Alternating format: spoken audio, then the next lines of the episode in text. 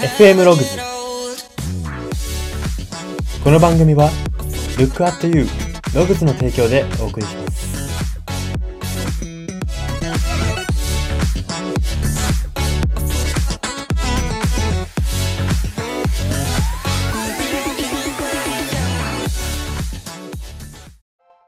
どうも毎年のように生まれる日本で使われる横文字のビジネス英語。あれはどこから生まれているのかと気になっている人材エージェント Y です。この番組は人材エージェント Y が独自の分析眼をもとにあなたの人生観、キャリア観にさやかな変化を日々与えていこうという番組です。これは取り入れたいと思うものがあったら取り入れる、そんな感覚で聞いていただければと思います。さて、今回は名言考察のコーナーです。今回特集するのが、ドラッカーさん、経営学の学者のドラッカーさんの名言で、重要なのは正しい答えを見つけることではなく、正しい問いを探すことという名言です。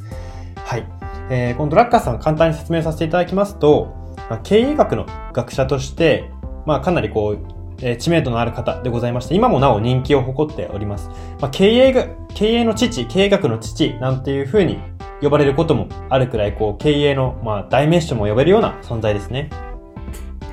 で、まあ、彼といえばですね、まあ、日本で話題になったのが、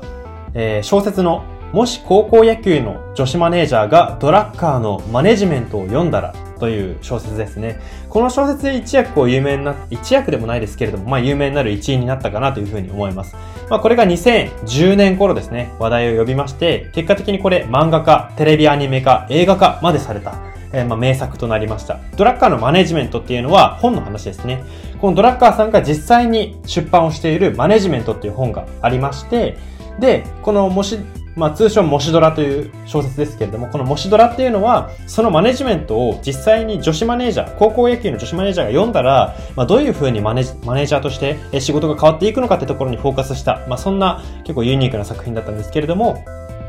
まあちょっと話が少しそれましたが、えー経営学者の経営学の学者として、今もそういった形で人気を誇っている彼の、えー問いに、問いと答えに関するこの名言を特集していきたいと思います。まあ、この経営っていうものが人生っていうものとニアリーイコールであると、まあ、似たものであるっていうところをイメージしながら聞いていただければなというふうに思います。はい。では、最初に読めてるメッセージが大きく3つあります。1つ目です。チャレンジの成功確率の工程は、最初の時点で大方決まっているということです。え問いっていうのはですね、このドラッカーさんが言っている問いっていうものはですね、人生において、まあ、経営においてもそうですけれども、自らの戦うステージ選びであって、まあつまりですね、選び違えると意味のない、プラスにならない、勝ち負けを繰り返して終わるということになりかねないんですね。例えばですけれども、そうですね、ちょっと例えが難しいんですけれども、えーそうですね、じ、じゃあ、リスナーのあなたが、えっ、と、バドミントンの、えじゃあ、高校生だとしましょう。えーバドミントンの名プレイヤーだとします。高校生の中では。っていう時にですね、えー自分もっと上手くなりたいなって思った時に、極端ですけれども、小学生と試合しても意味ないじゃないですか。基本的に。レベル感が違うんで、まあ、勝った勝った勝ったって勝ちは重なりますけれども、その勝ちに価値はあるのかっていうと、ちょっと疑問ですよね。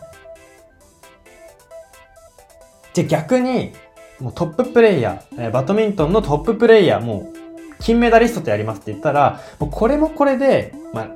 まあ、もしかしたら相手になるかもしれないですけど、基本的にこう、古典版にされて、まあ、意味がないというか、まあ、どんどん自信を失う要因になりますよね、ずっとその人とやってたら。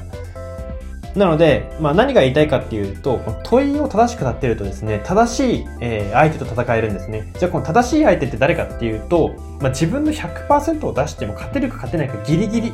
っていうところの方なんですね。ライバル、敵なんですね。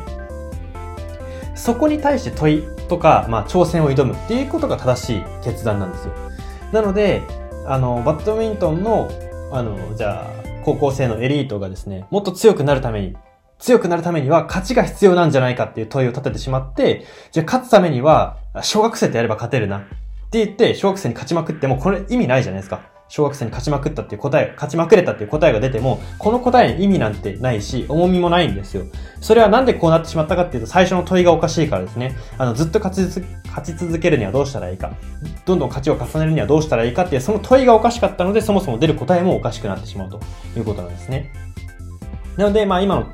あのー、例がこう正しかった、あのー、ピンポイントだったかはわからないんですけれども、問いは大事であると。まあ、チャレンジの成功確率の工程、まあ、その意味、チャレンジの意味の工程っていうのは、最初のうちに大方決まっていると言えます。はい。では、ポイント二つ目です。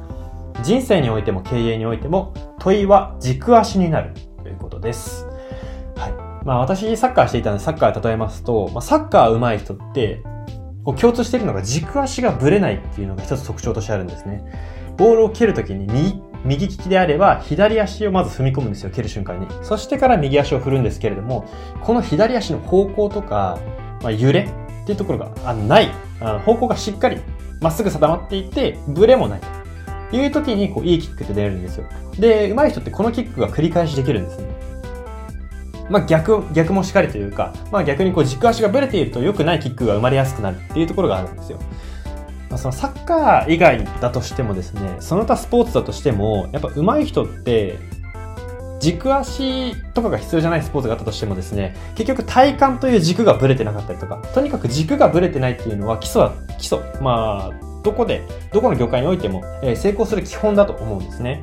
まあ、その上でですね、じゃあ人生っていう、この抽象的なものの中で、この軸足、軸に当たるものは何なのかっていうと問いなんですね。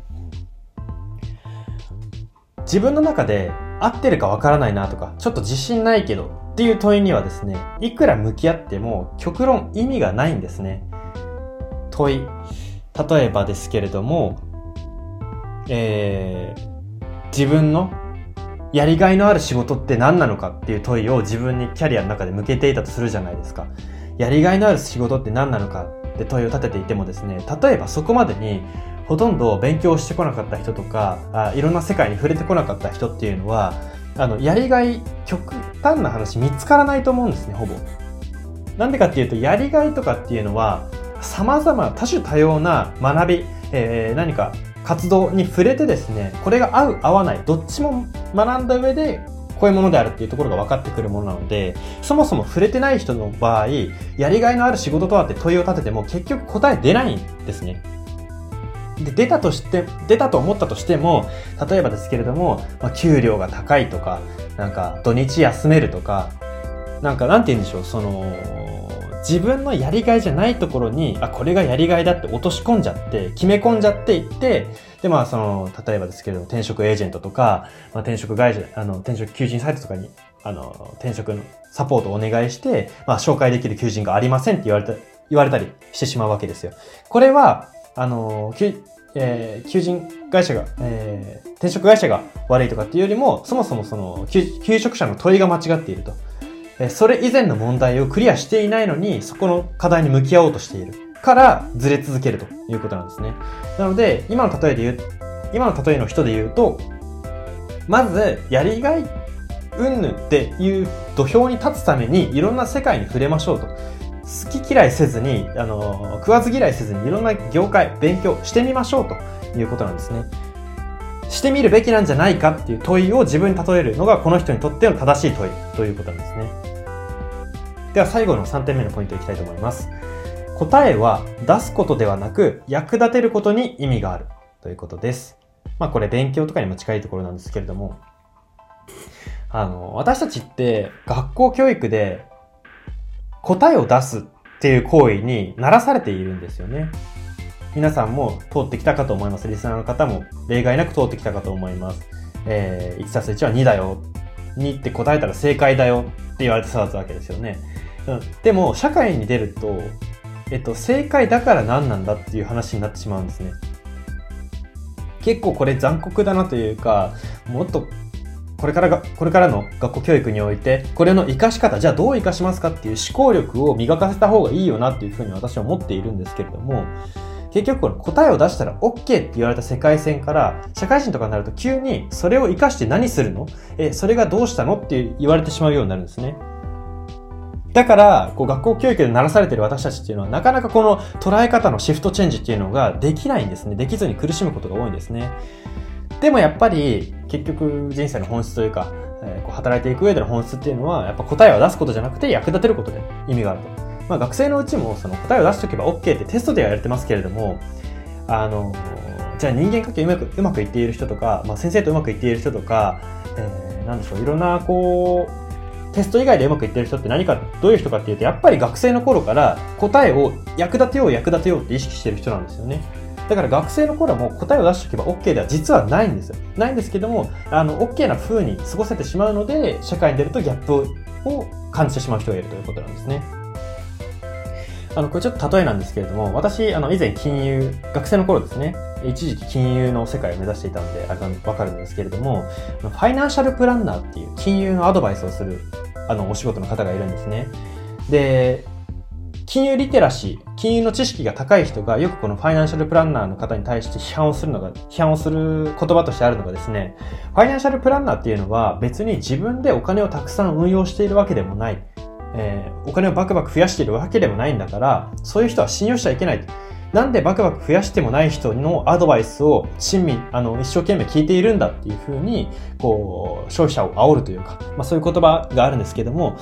まあ、ここで、このファイナンシャルプランナーという職業に対して私がこう、どうこう言うっていうことではないんですけれども、この例えに今近いなっていうふうに思ったんですね。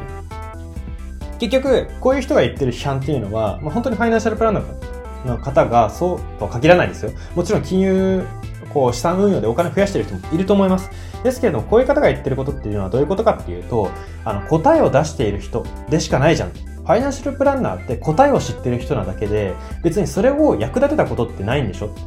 で、役立てるのはあなたなんでしょ？アドバイスを受けて役立てるのはあなたなのに、役立てたことない人にアドバイスを受けてて、それでいいんですか？っていうことなんですよね。まあ、これ結構ごもっともだなっていうふうに私は思うんですね。そのファイナンシャルプランナーが、いやあの、職業として優れてるのかどうなのかとかっていうのことではなくて、批判としてはごもっともな批判だなっていうふうに思うんですよ。役立ててない人に役立てるアドバイスをされるって結構矛盾じゃないですか。なので、ちょっと今思いついたんで、思いつきで言ったんですけれども、やっぱこの答えっていうのは出すことじゃなくて役立てることに意味がありますし、やっぱ役立ててる人がアドバイスする役立てる方法みたいな。役立てる人が教える役立てる方法みたいなとこっていうのは本当に意味があるもんだなっていうふうに思います。はい。ではそんな感じで、えー読み取れるメッセージここまでにして、ここからは人生観、キャリア観に転用するとどういうことが言えるのか、その考え方のポイントを3つご紹介していきたいと思います。はい、では1つ目です。キャリア選択において正しい問いを立てられないということは、また数年後に振り出しに戻される可能性があるということです。はい。例えばですけども、さっき言ったように、あの、私のやりがいって何なんだろうか、やりがいのある仕事とはっていう問いを立てたとしてですね、あの、やりがいっていうのをそもそも見つけられない可能、見つけられる土俵にない、えっと、見つけられるはずのないステージでそれを考えてる人って、なんかこれなんじゃないかっていう答えを一つ出して進んでも、結局違ったって、違ったよって言って、スタートに戻って、あの、とんぼ返りしてくる可能性っていうのが結構高いんですね。で、そうなると、とんぼ返りするとどうなるかっていうと、階段10段目ぐらいまで一生懸命登ったのをゼロに下げられて、もう一回登り直しになるんですね。だから、あの、根本の問いを正せていないと、何度でもゼロ段に階段やり、階段上がっていくっていうな、キャリアという階段上がっていく中で振り出しに戻されちゃうんですね。これ結構、まあ、もったいないというか、特に若いうちの時間をここに、この振り出しに戻されて、行って、振り出しに戻されてっていう、この往復に使ってしまうっていうのはかなりもったいないことだと思うんですね。なので、まあ、これは人材エージェントとしても言いたいことなんですけれども、まあ、キャリア選択において、うん、正しい問い立てるっていうのはそれだけ重要なことですし、正しい問いを立てるために1年ぐらい使ったっていいと思います。まあ、それだけ振り出しに戻されない土台を作るっていうのは大事なことであると言えます。はい。では、ポイント2つ目です。生産性の高いことと楽しいことは混同されがちだが、基本的に異なるということです。はい。生産性の高いこと、まあなんか自分が楽しいからすごい生産性高く、なんかいろんな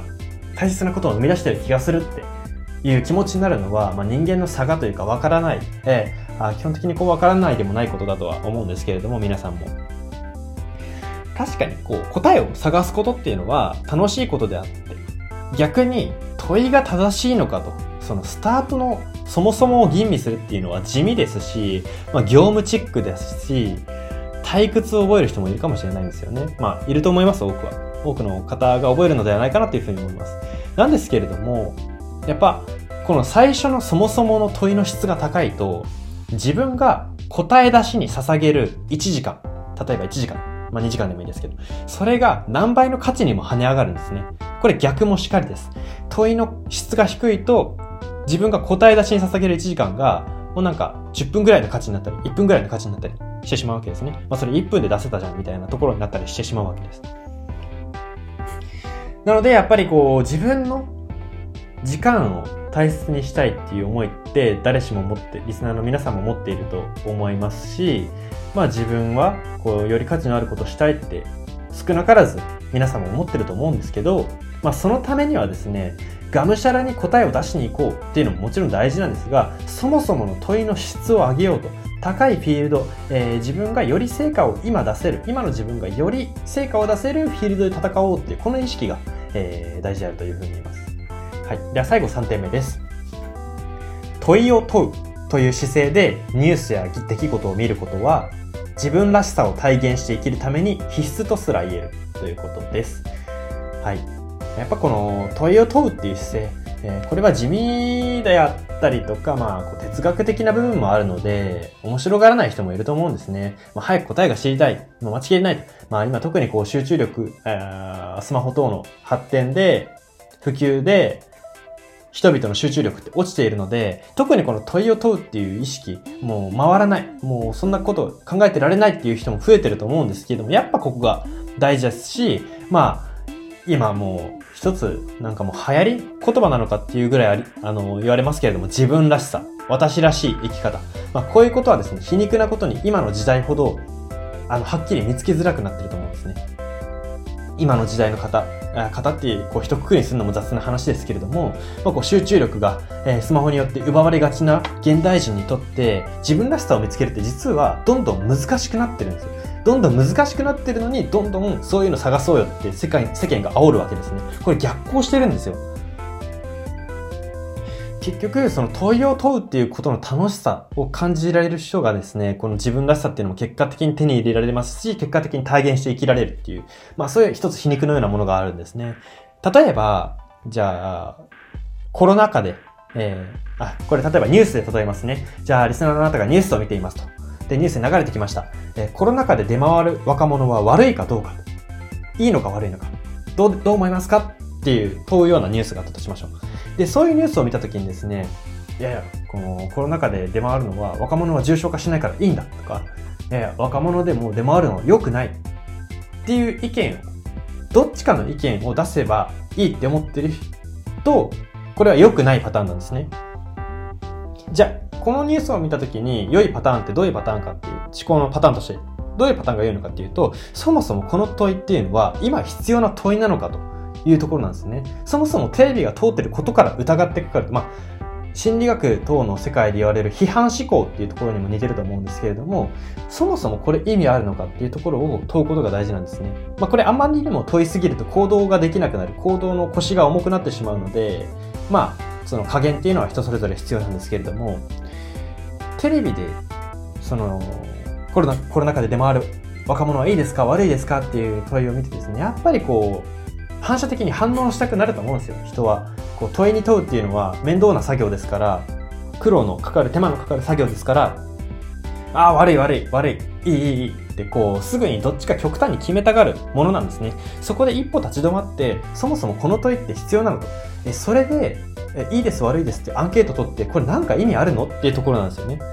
結局それ活かせなかったら意味ないじゃん。そこで、じゃあ、コロナ禍で出回る若者は悪いというデータが出ました。答えが出ました。だとして、え、で、その答えは何になるの？何かに活かせるの？何か何、えー、何かの主張のための道具になるの？っていうところが気になるわけじゃない。気になるじゃないですか。やっぱよくよく考えてみれば。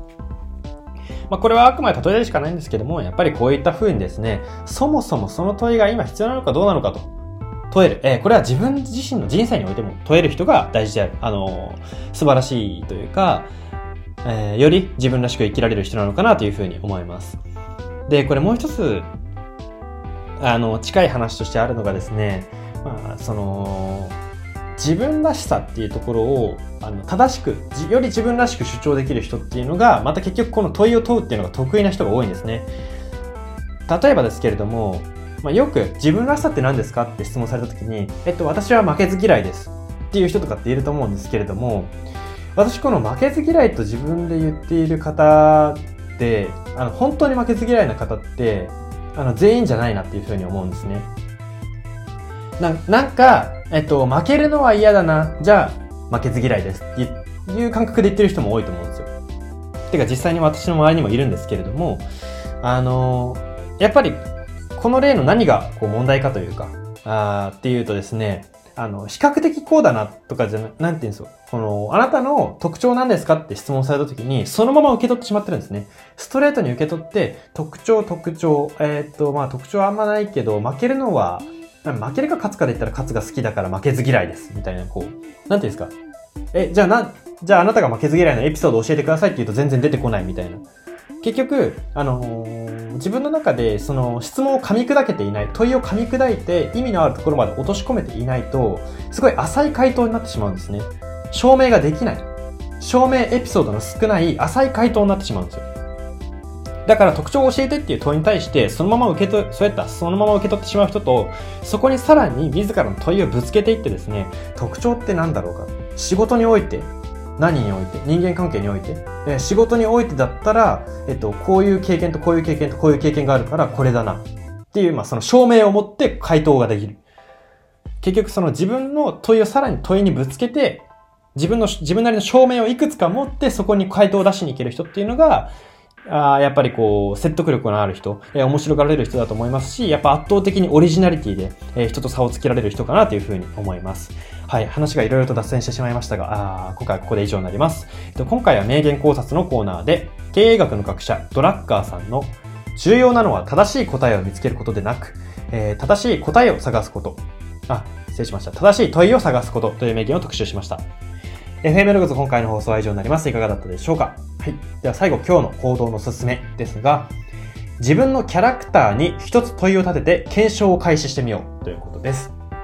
えー、皆さんの中にも少なからず自分はこういうキャラである、こういう人間である、こういうしあの心情を持っているというものがあると思うんですけれども、えっ、ー、と、そこに対して、えっ、ー、と、問いを立ててみると、あの、本当にそうなのかとか、えー、まあ、もしくは、あと、新たにですね、自分のキャラクター、もしかして自分って、あの、勉強が好きなんじゃないかとか、例えば思ってたとしたら、えっと、勉強が好きなのかどうかを検証してみる。で自分にいろんな課題を課してみて、それを嫌がるかどうかで、あ、自分、やっぱり勉強好きだったなとか、いや、あんま好きじゃないのかもしれないなとか、まあそういう検証っていうのを、あの、今日からぜひ開始してみてほしいと思います。今日からって言ってるのは、これ1日2日でできるものではないと思ってるからなんですね。ま、コツコツ、えー、検証して、自分は本当はどういうキャラなのかっていうところを、こう新たに開拓しながら、え、自分らしさっていうのはアップデートしていってほしいなというふうに思います。はい、そんな感じで今回は以上になります。ここまでのお相手は、おいでした。